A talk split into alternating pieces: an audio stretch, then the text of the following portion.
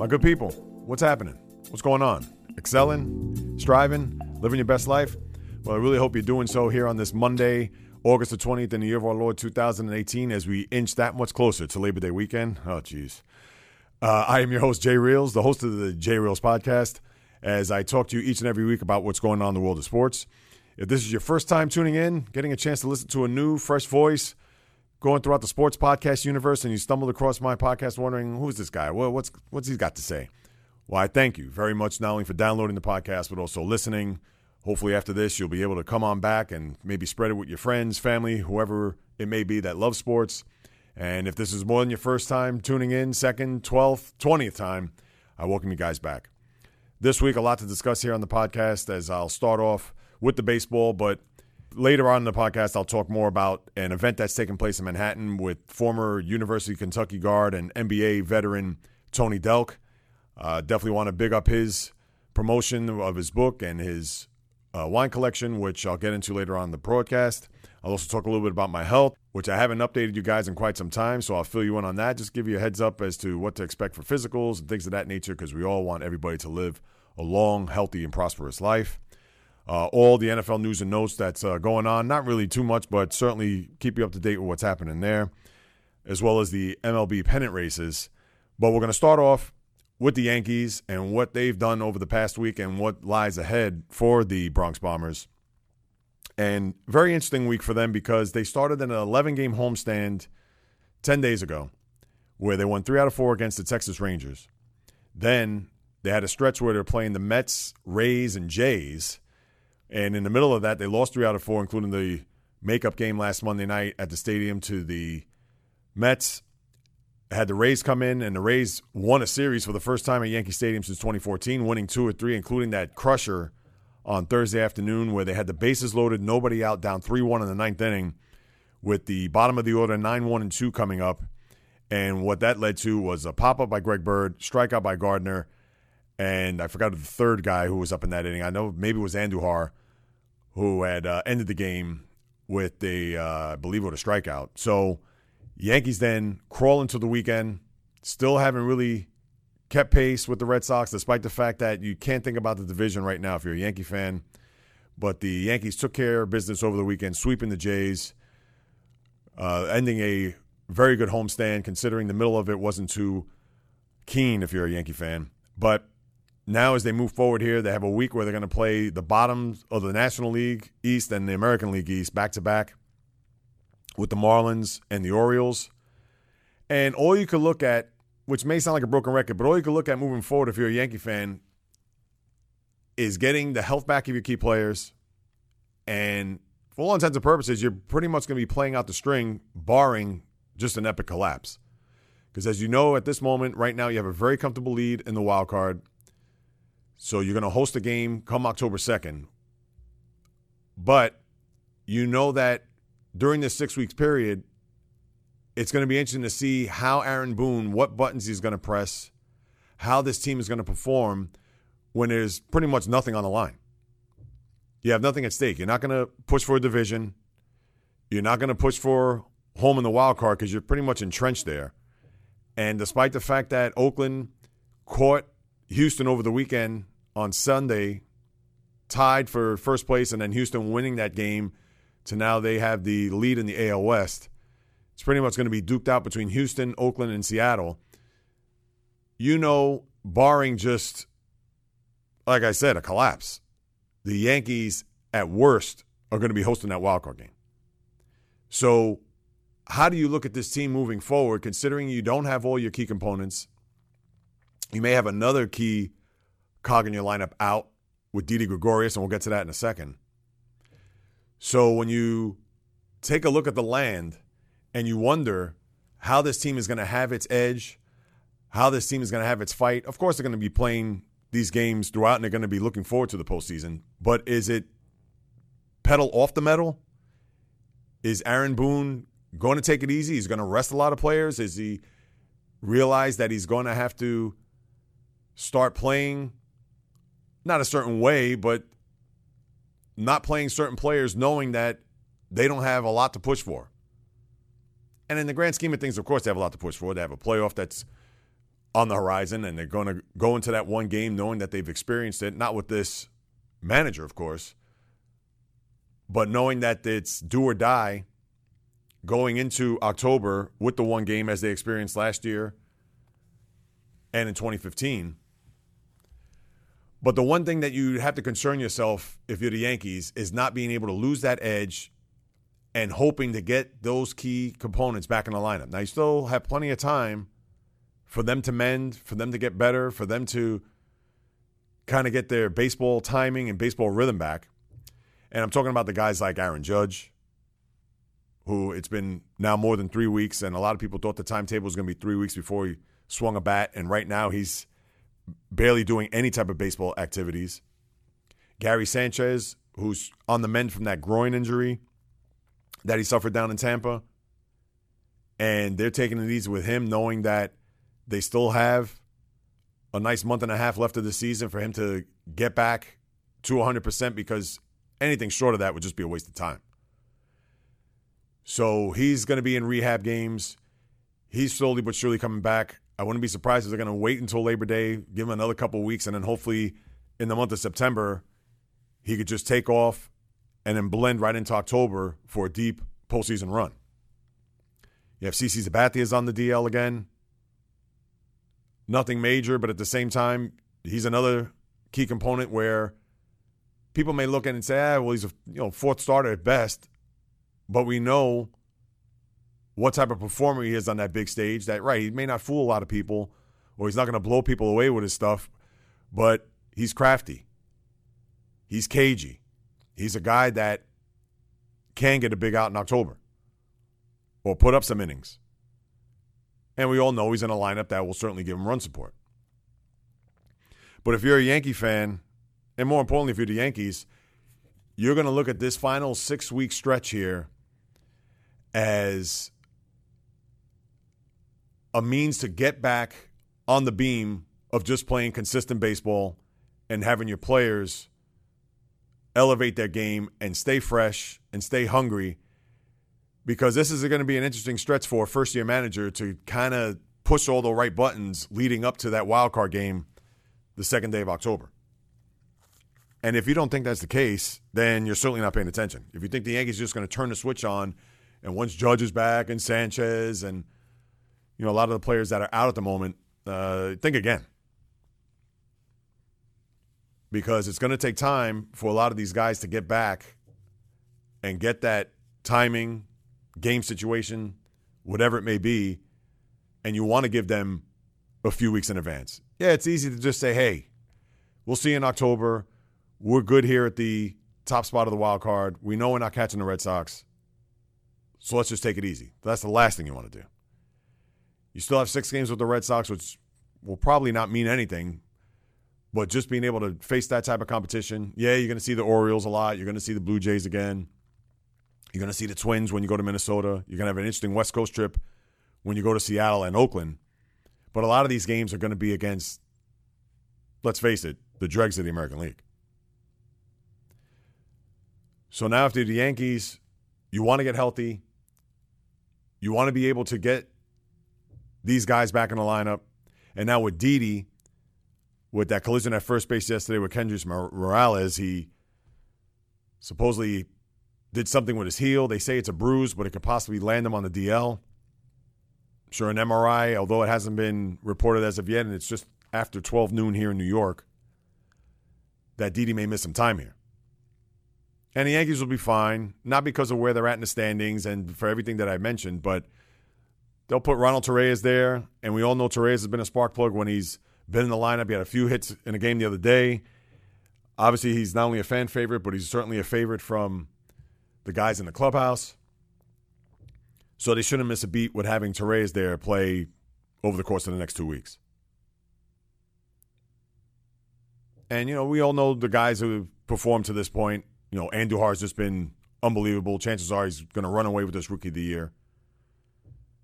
Giancarlo Stanton, we'll get into with him a little bit as he makes his return to Miami tomorrow night and Wednesday down at Marlins Park. He's still been hitting the tar out of the baseball. Has 32 home runs right now. He's on a pace to hit over 40. when everybody was booing him the first two weeks of the season. Greg Bird hit a big grand slam to see if he could get himself on track. There's been a lot of talk about him just being a disappointment. Will he ever get it? Will he ever have his, I don't want to say Yankee moment, but will he ever have his Yankee career blossom to where a lot of people thought that he could be one of the main guys in this lineup? Well, you can't just base it on the Grand Slam yesterday, but you only hope that he gets headed in the right direction as far as really contributing on a consistent basis and making himself known in this Yankee lineup. And again, the story from here until October, and as crazy as it sounds that they're going to literally play out the string, but on the positive side, because whenever you hear the play out the string is because they're just playing until they go on the golf course the first or second day of October. But the Yankees, they're actually going to play out the string until their wild card game and how they stay fresh, how they stay focused, how they stay motivated. And people could say they're major league ball players. Come on, Jay Real. So how can they not be motivated? Well, when you go through these lulls and you go through stretches where you're so far ahead of the wild card and you know you're not going to chase the division leading Red Sox, and next thing you know, you cruise to 102 wins or whatever their number is at the end of the year, and then you get ready for a wild card game, and then the lights are on the switch doesn't go on automatically, and then that's it. Exit stage right, and then you're off to the golf course just two or three days after the 20 other teams have packed up and said, sayonara for 2018.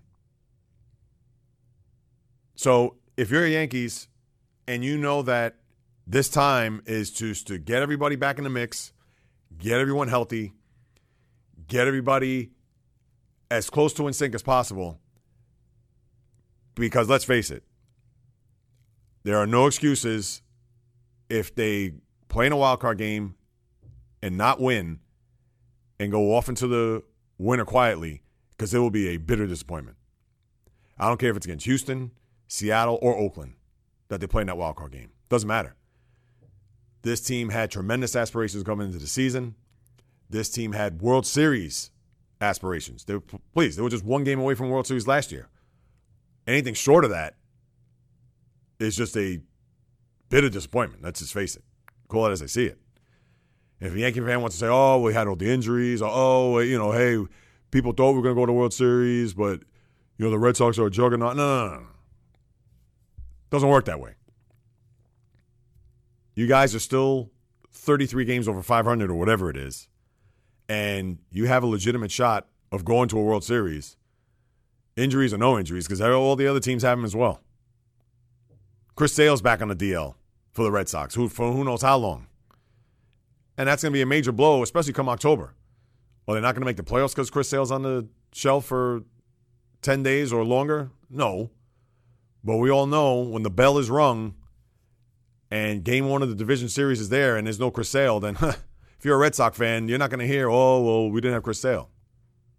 That's why we didn't win a playoff series or we didn't go to World Series. Ah, sorry. Those are the chips that fall, and those are the, what you have to deal with. That's all there is to it.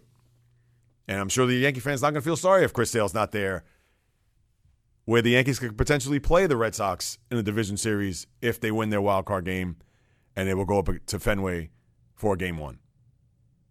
You think they're going to be tears streaming down their cheeks, the Yankee fans? Oh, geez, no Chris Sale. I can't believe this. Oh, my God, you know, this is not fair. they're going to be jumping for joy, knowing that they may not see him twice in that series. So that's what you have with the Yankees. I mean, other than that, nothing else to report. They have a very easy week, like I said, they have the two games in Miami and then have four in Baltimore this weekend. One of them is a makeup from a game earlier this year that was rained out, which would be Saturday. So they're doing a day night on Saturday. And sandwiched in between that will be Friday and Sunday night. I can't believe they got the Sunday night game. I mean, I understand it's the Yankees, but the Orioles, there's nobody on the Orioles. Like, why why are they the Sunday night matchup? Well, uh, it doesn't matter for me because I'm not going to be watching. But the Miami series coming up here for a one Giancarlo Stanton, uh, I'm sure it's going to be not only interesting, but even more so, it's going to be very nostalgic a team he played for for seven years, we all know the ups and downs if you followed his career when he was in Miami and everything that had transpired. Winning an MVP, which culminated last year before he was traded in December.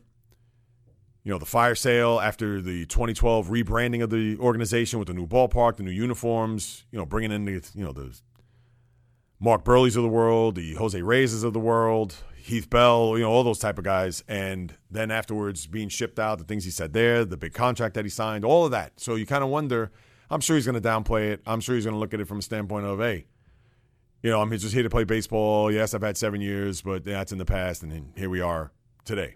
I'm sure he's going to get a standing ovation. I would think. I mean, if the 20 Marlin fans that are going to go, and I'm sure the place will probably be sold out or close to sold out considering it's going to be 90% Yankee fans in the building.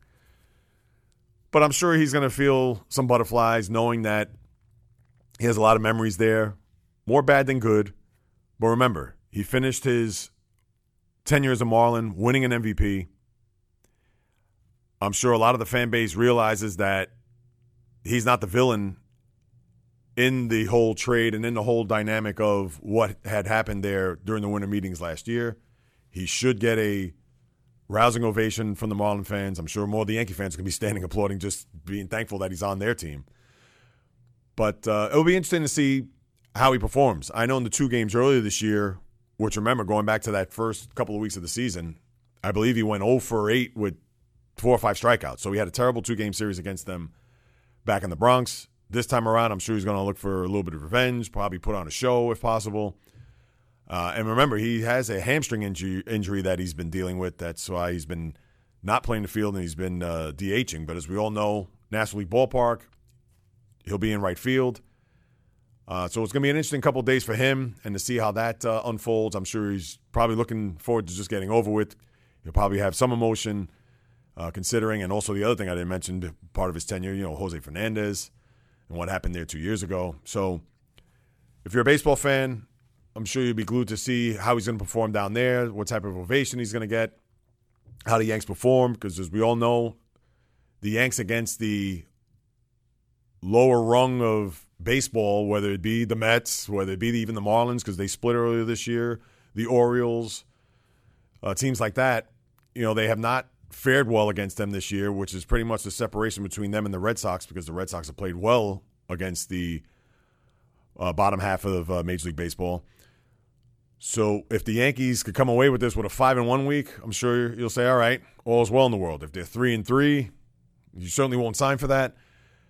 But uh, that's why what makes baseball fascinating. What's made this actually this year fascinating from the Yankees' standpoint because as dominant as they've been at times this year, they certainly have downplayed to the talent that are beneath them. So they certainly haven't risen to the occasion against these bad teams.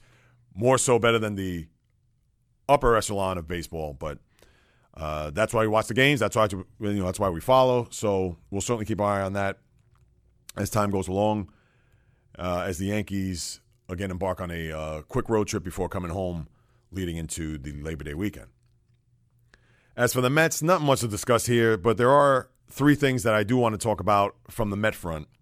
One is the Jacob DeGrom Cy Young Award, and that's going to be the only reason why you watch the Mets is when he pitches. Now he's going to pitch again Thursday afternoon against the Giants. He won't pitch over the weekend against the Nationals because I'm sure a lot of the Met fan like myself would like to see him go up against and beat the Nationals. But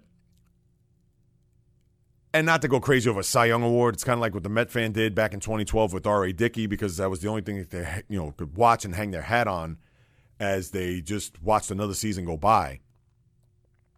But with DeGrom, because he's having this dominant year where his ERA is now at 1.71, he's getting into some rarefied air when it comes to having a season like that with the ERA, with his strikeouts. I mean, not that he's having record breaking with the strikeouts, but he's just been phenomenal, as we know, pretty much from start to finish. And where he's going to line up here with the likes of Max Scherzer and Aaron Nola in particular, because that's pretty much going to be his competition for the Cy Young, is something to keep our eye on. Now, he doesn't have the wins like those guys do. And Aaron Nola had a dominant performance against the Mets there last Friday night when he f- matched up against Noah Syndergaard, struck out 11. Was and Nola's been fantastic this year. And of course, he's in a pennant race. You got to take that just a smidge in consideration, but obviously not because you look at other pitchers that have won the Cy Young Award. You look at Felix Hernandez that one year, which is the the modicum of uh, success that he had, or uh, not to say, you know, which is the standard when you look at a guy who has a an ERA and numbers across the board that match up against the better pitchers, but the win loss number doesn't equate. Where that year, I think for Hernandez was 13 and 12. DeGrom still has plenty of starts left, so he could certainly distance himself with the win loss record. But as we all know, if all the other numbers, such as the whip, the ERA, the batting average against, you know, all those other numbers that factor into the Cy Young other than wins will certainly be at the forefront of him winning this award. And again, it's just an individual award. Can't get crazy, can't get too wrapped up into it, but it's something to be discussed because of what he's done this year. His record is only 8 and 7. And for him to win a Cy Young with just such a low win loss total, it's rarely seen.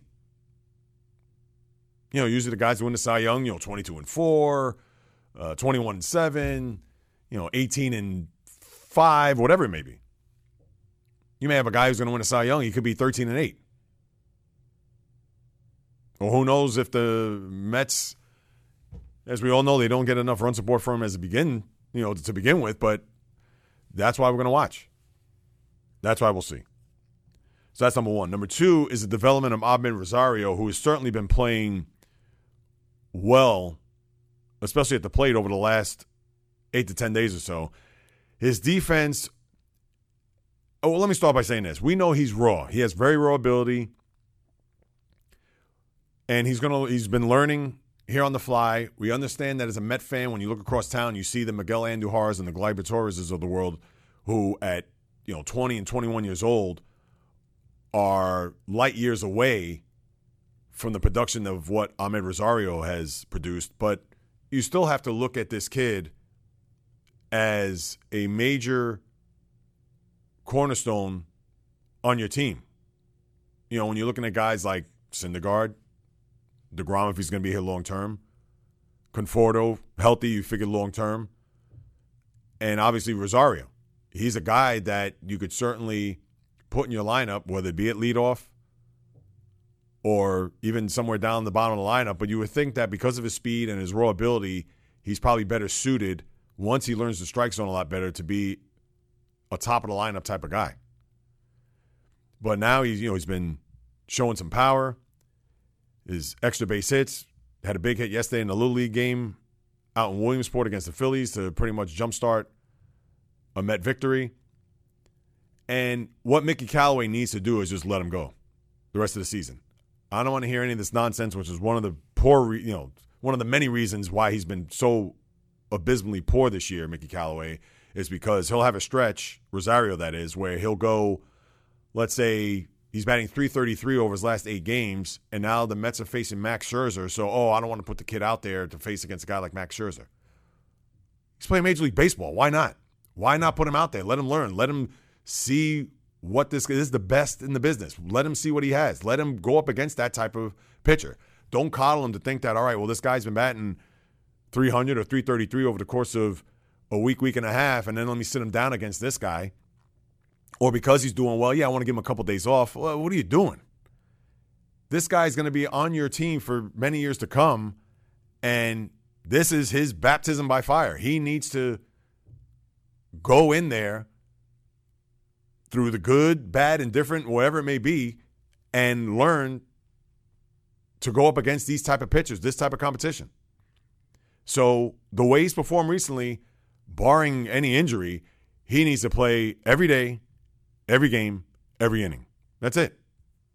That is it. And then you only hope going into 2019, if you're the Met fan, that all this experience that he's gotten this year through the ups and downs, even when Callaway pulled him out of stretches where he's been performing for, you know very well.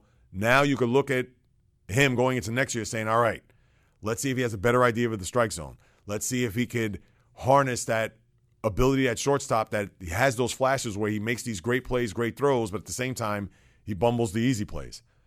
Now it's time for him to take that next step to be that much more of a better and productive player so the Mets could hang their hat on and bank on, all right, this kid's going to be part of our organization. And not only that, he's going to be one of our jewels moving forward because he's this young kid that was projected to be, you know, a top two, three talent coming out of the minor leagues at the start of last year. Because that's what the Mets need. Where other organizations, you know, the Ronald Acuna's of the world and guys like that, the Ozzie Albies, you know, all these guys that come up through the ranks and starting at 20 years old, 19, Juan Soto's, uh, these guys that have just made splashes coming in. You know, the Mets at some point deserve to have somebody like that. And people are going to talk about bad luck and curses. Yeah, bad luck, yes. Curses is, please, a little bit far fetched, but at the same time, it'd be nice to get this guy that much more experience so he could develop and become that bona fide, I'm not going to say superstar, but that bona fide star come those middle years in his 20s when he's 24, 25, 26, 27, and hopefully could just take off from there. And then one last thing, David Wright. I know he's making his comeback, and God bless him. And by any means, I'm not going to throw cold water on him or this comeback. As Met fans, we've resigned to the fact that he's ever going to come back. But the one thing that speaks volumes about him and about just baseball players in general. And there are times where we categorize a lot of these players and we look at them as spoiled or we look at them as being babied and soft. And to a certain degree, that's correct. Soft, I know, is a very strong word to even bring up when it comes to any sport, let alone or any player in any sport. But here's a guy in David Wright who has had just terrible health a couple years after he signed that big contract. We all know about the spinal stenosis, his shoulder, everything that's pretty much stopped his career going back to May 2016 to today. But God bless him as he's in St. Lucie playing five innings, playing third base. I know he's had a few pop ups. I don't know. They haven't really gotten the whole layout, or I haven't gotten the whole picture as far as him and what he's done in the field as far as taking ground balls, you know, moving laterally, things of that nature. But for him to continue to work hard, continue to battle, to prove that once he got that money, he wasn't going to rest on his laurels. He wasn't going to say, well, I got the contract. I could just ride it on out. I'm going to retire. It says a lot about him and his character. And I get that his character isn't going to get game winning hits or isn't going to increase his war or isn't going to add that much more to a team that's going nowhere in 2018. But it does say a lot about him and a lot about what other players should do in the midst of that baseball purgatory, knowing that, oh, geez, I'm at the back end of my career. I've got the money. Do I continue to fight for my career? Do I continue to fight for my position on this team? And maybe it helps that he's been, you know, this is the only team that he's ever known if this was a guy that is, you know, been on two teams or been traded, and maybe he'll look at it as like, ah, you know what, I got my money. Uh, I'm going to give it my all to get back on the field, but if I know it's dire, then that's it. I'm just going to hang him up. Maybe that'd be a different approach if he was a veteran that had been on a couple of the teams, but he's not. This is the team he's known his whole life, and as a commitment to that contract and as a commitment to himself to go out there and give it his all until he can't give it his all anymore. So props to David Wright for that. I know he was what two for 17. He got two hits yesterday in a single A game down in St. Lucie, which were his first two hits and 17 at bats that he's had since he's uh, started playing down there. But again, I, I just thought to give him a shout out because in this day and age where somebody has hangnail and they're out for the year, and right away it's like, oh, geez, you know, this guy has no heart, or he's like I said before, he's soft or he doesn't want to come back or whatever it is. But here is number five, the guy who's won this number for the last 14 years. And although we haven't seen him on the field in the last two, certainly much respect goes out to him for just continuing to try to get back on the field any way, shape, or form. So, Captain, that one's for you. Now to go through the uh, MLB pennant races, through that landscape real quick. Earlier, I mentioned about Oakland and Houston. They just finished a series out in California where the A's actually came even as of early yesterday morning, came all the way back. Now, remember, this team was pretty much, I don't want to say dead and buried for a division, but they were eight games back. They were, if you go back a couple of months, and here they were neck and neck with the Houston Astros going into yesterday's game. But with Justin Verlander on the mound, he won his 200th game uh, of his career. They ended up winning nine to four, which was big for them because now it puts them a game ahead as they continue on here with the season. And uh, you can't say enough about how remarkable the Oakland A's have done here in the season with guys that you never even heard of. And it'll be interesting to see how this all shakes down, especially if you're a Yankee fan, because could you imagine if Oakland at the end of the year and Seattle is right now they're kind of treading water, but uh, slowly but surely, if Houston and Oakland continue, you know, continue to hold up their end of the bargain, Seattle's going to just fall out of the mix. So now you may have a division race between both the Mariners and Astros. Could you imagine if the I'm sorry, with the Astros and Athletics, could you imagine if the A's win a division where they will play against the Cleveland Indians and then the Red Sox will await the wild card winner of Houston and the Yankees? If Houston comes to New York with Justin Verlander on the mound, and granted that you'll have Luis Severino, okay, but Verlander, who has pitched well the second he arrived in Houston last August, I'm sure Yankee fans are going to be sweating at the brow a little bit, knowing that their season could end on the back of number 35. And I would think for sure that they would rather face the Oakland A's in a one game playoff than the defending champion Houston Astros. So that's just something to something to monitor here as we uh, continue to move forward here in this baseball season. And that uh, race there in the uh, AL West, obviously, there's nothing to talk about in the AL Central. Uh, let's see what else, and the same with the AL East. As far as the National League is concerned, Braves and Phillies.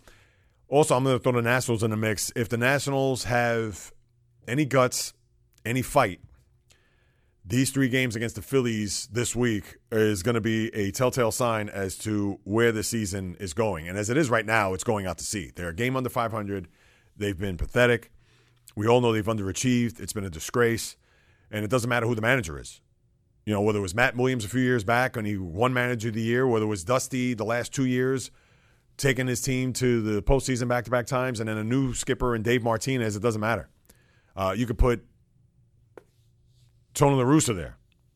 You know, you could bring out uh, Miller Huggins from uh, uh, old Yankee lore. It doesn't matter because the Nationals have been in just an absolute disappointment. But if there's any fight left in that team and in that organization, we'll see what's going to happen here midweek when the Phillies visit the Nationals for three games. Uh, but then you have Atlanta and Philly, which is a very interesting race. We all know the Phillies are a half game back of Atlanta. And we, we know at the end of the year they're going to face each other seven times in the last 10 days of the season. So it's probably going to narrow down to that. I know you have an interesting development there with the Braves. I know last week you had the situation with Ronald Acuna Jr. when he walked up to the plate Wednesday night at the tail end of a four game series. He had hit home runs in five straight games, and the three games prior were all in his first at bat against the Marlins. So what happens? The first pitch by the uh, Marlin pitcher Jose Ureña, throws it, hits him right in the elbow. Look, it was going dead square right for the ribs, and it almost led to just an all-out battle on the field, where there was a lot of backlash from certain places, especially what Keith Hernandez had said. If you're here locally, saying that, well, hey, to paraphrase, that he deserved it. And I know what he was saying. We all have to be PC here in 2018. We all have to watch what we say, and to a certain extent, that's that's how it is, despite freedom of speech, and we get that because we certainly don't want to upset the apple cart of a certain demographic, certain people, whatever it may be. But I agree with Keith Hernandez because here's a kid that, and I got nothing against Acuna Jr. I mean, he's going to be, he's already a borderline superstar and he's going to be one of the faces of MLB for years to come. But when he has hit five straight games of home runs, three against your team in its in his first at bat, guess what? You got to make him uncomfortable. Should he have gone after him in that way? Definitely not. He should have brushed him off the plate. Even if you want to pitch around him, throw the first one up and in. You get to three and zero. You're going to throw on another one, another one inside. Fine. Make him uncomfortable. That's the point.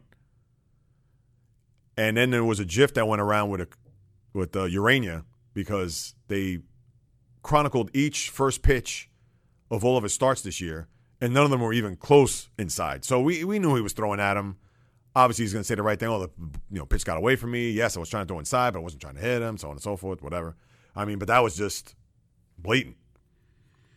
And how I look at it again, they shouldn't have hit him, but you definitely want to make him have some happy feet in that box, knowing that if he got some chin music, that ooh, okay, well, let me just bear down in here and see what else is going to come at me throughout the course of this at bat. And the kid's just been raking against your team nonstop and pretty much all of baseball. So I agree with Keith Hernandez. I didn't tweet anything about it. I just pretty much stood calm, didn't really really say much. But I will say this: they face each other this Saturday in Marlins Park, where Ureña is going to start. It's going to be. I don't think any of the Atlanta pitchers will retaliate, or excuse me, will retaliate until he gets to the plate, and that's where it's going to get feisty. Because whomever's going to start that day, and I really don't know. I did look ahead to see that Ureña is going to pitch that day, but uh, the starter for the Braves eludes me at the moment. But it's going to be fascinating to see what they do. Are they going to throw at JT Realmuto in that first go around at bat, or are they going to wait to throw at Ureña? And if that's going to be the case, then it's just going to be it's going to be an all-out war on that field at Marlins Park Saturday. So just something to keep in mind as to what happened last week and what may lie ahead down in South Florida there Saturday night. Then you have the NL Central with the Cubs and Brewers. Brewers are trying to hang tight there. They uh, certainly, for whatever the reason, even with some of the trades that they made, a lot of it we all know boils down to pitching. But you know, even bringing in, you know, whether it was uh, Moustakas, I don't know how he's done since he's been there. Obviously, he hasn't lit the world on fire because, of course, that would be all the rage as far as news coming out of the NL Central and also getting uh, Jonathan Schoop from Baltimore. So they haven't really made the impact that they would have liked to have seen, especially being in the middle of this pennant race. But it's going to be interesting to see how Milwaukee plays this down the stretch because we all know the Cubs have been there. They know what it's going to take to win these big games. Brewers, certainly, jury's still out when it comes to them as far as that's concerned. I know the Cardinals have made a little push here, and uh, they may be laying in the weeds. But again, even with you know being four games back, and still have to look at the schedule to see where. And the Cubs and Cardinals have played a zillion times already, so they probably only have a few, you know, probably just a handful, uh, two series left. Even if it is two series, it's good. But again, uh, it's not as if they have uh, nine or ten games left with them throughout the you know, last six weeks of the season. So now, let's see how that all unfolds there in the Central, and the same for the NL West. Colorado, who's been playing very well, half game behind the Arizona Diamondbacks. The Dodgers have taken a couple steps back here, but still in the mix, two games back. Those are the races that you're going to see from here on out. And uh, AL West and NL West and the AL Central is pretty much all you have when it comes to breaking down this whole pennant race. Because as we know, AL East, as I said, AL Central, and of course the NL East too. I forgot. I failed to mention them. So you got a whole National League you got to look at, and just an AL West to decipher and chew on here as we get down to about the last what 38 to 40 games here of a baseball season. And that's pretty much what we got here when it comes to baseball. As we turn our attention to football, not much to discuss here when it comes to the quarterback situation for the Jets. Now, Teddy Bridgewater did have a better game than Sam Darnold. When you look at the numbers, 10 for 15 with 127. He did throw a pick, but also had a touchdown. Sam Darnold was just uh, 8 for 11, 62 and a pick in the game against the Redskins. This game coming up against the Giants, which we all know, third game of the preseason, you're going to get the starters in for at least a half. I would think Teddy Bridgewater is going to start, probably play all the first half. And as I said last week, to me, this is more Teddy Bridgewater's job to lose. And that's not a knock on Sam Darnold. That's not to say that he can't overtake the job or play that much better here the last two preseason games for him to get the start at week one. But Bridgewater, as we know, despite the fact of the injury history the last couple years, we know that he's had the experience and he's had the reps in this league more so than Sam Darnold. I understand the Jet fan may come out and say, hey, but this guy's our future. Teddy Bridgewater's only signed here for one year. I get that. But that goes back to even last year when you had Josh McCown come in, and a lot of people thought, hey, start Bryce Petty to see what we have. You know, we want to see what we have in Christian Hackenberg, although Hackenberg never sniffed the field as a member of the Jets or even members of any team for that matter. But with Darnold, you know that he is your future, but if Bridgewater is the guy that's the most effective here in camp, he's going to win the job. So you can't go crazy thinking that, oh, if Darnold doesn't get the starting job, that you're not going to see him throughout the course of the year. I'm sure there's going to come a point if the Jets are three and seven and it's week 11 that Darnold's going to ride this sucker out for the last six games, build off of that into next year. Or, God forbid, if Bridgewater gets hurt, I'm sure Darnold's going to be in line for number two, and then Darnold's going to ride the season out. So Jet fans can't get crazy to think that if Darnold isn't starting week one, that, oh, that's it. The sky's falling. What are the Jets doing? They have no clue. Oh, hey, people, don't you know if Bridgewater is going to continue to be productive? Let's say he goes out against the Giants' first team and he puts up similar numbers to what he did the other night, even if he does throw an interception. You know, but if he's completing 66% of his passes and he's throwing for a considerable amount of yards, and right, he's getting the ball in the end zone, don't you think he's going to start week one? They're not going to say, oh, well, you know what, Teddy, wow, you had a great preseason, but because Sam Darnold's our future, we got to start this guy. It's not going to happen. So I, that's pretty much all you have. I know that Jet Giant game is going to be the barometer where all the fans are going to look at and say, oh, well, if Bridgewater has a bad game and Darnold lights it up, that, oh, Darnold should get the job. No, that's not going to happen. You know, if Darnold did it against the first team, then you kind of say, ooh, all right, well, now we have a uh, dreaded quarterback controversy. But that's not going to happen. I would think it's going to be Bridgewater's job to lose, like I said, barring an injury or barring anything catastrophic where Bridgewater, you know, goes three for 15 and throws three picks, and then Darnold comes in and mops up and does well. I mean, if that happens, then right, all bets are off. So if you're a Jet fan, you just got to hang tight, see how this plays out. But again, it's probably going to be Bridgewater to start against Detroit week one. The Giants, again, nothing really to report there. No Odell Beckham. Eli didn't play. You're sure you're going to see them this week against the Jets. And you just take it from there. And as far as the NFL is concerned, you know, you didn't you had some injuries here in week two of preseason. The biggest one being Zack Martin, the offensive lineman for the Cowboys. He had a knee injury. Uh, they're downplaying it. They're saying that uh, they, I don't think it's anything that's going to be substantial. They're certainly not worried about it, but they're waiting to get the MRI back to see what it's going to be like. So for them, you would only hope that it's only going to be a couple weeks where they'll just say bye bye to the rest of the preseason and hopefully be there week one.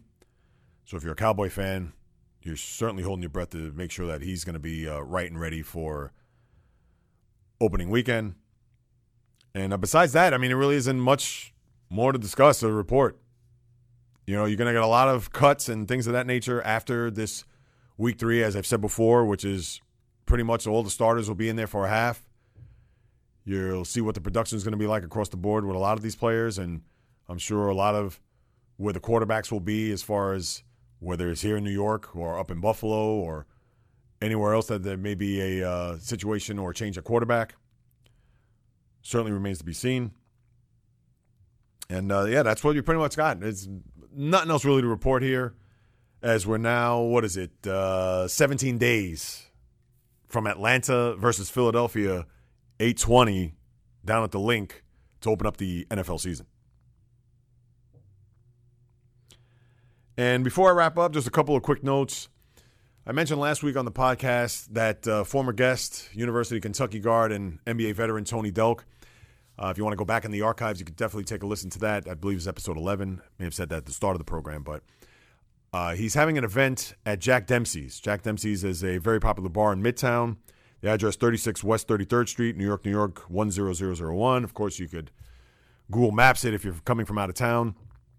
It's uh, pretty much right located in the shadow of the uh, Empire State Building.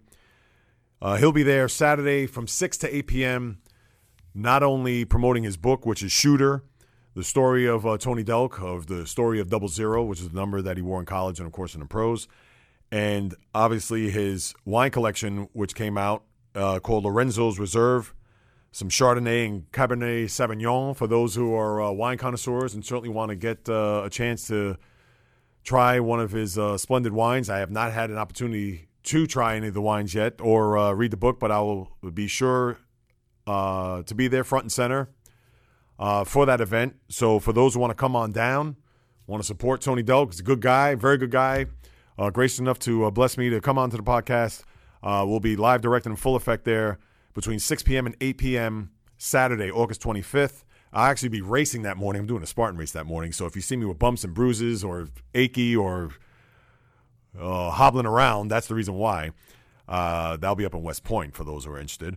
But uh, the event, Tony Delk uh, with Lorenzo's Reserve and the book Shooter, Jack Dempsey's, 36 West 33rd Street. You can go on the website to take a look at the flyer if you want, just to get a better idea of who he is and – what the event's about. It's on my website at uh, www.jayreelz.com. I'll also post it everywhere on Instagram, uh, which of course JReels, Twitter JReels1, and Facebook will be the JAYREELZ podcast.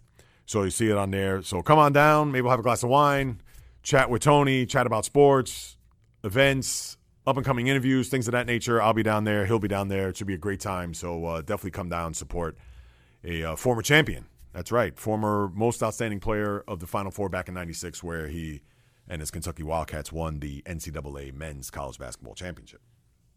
And then lastly, I know weeks ago I mentioned about my health and taking a couple of tests in particular that I've uh, been fortunate enough to explore and kind of been brought to my attention from other podcasts. Uh, but what I'll say, people, is that my health is fine.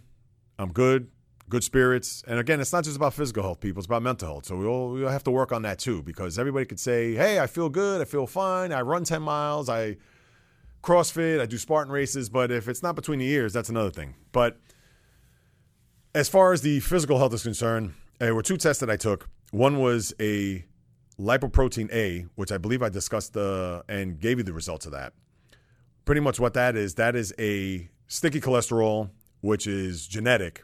So if your family history has either heart disease or unfortunately if any family members or friends have suffered from heart attacks definitely check for lipoprotein a.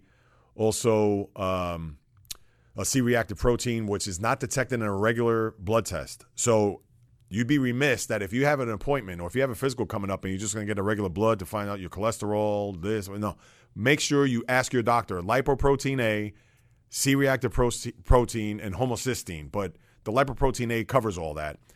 And pretty much if your score is at zero, you're good to go.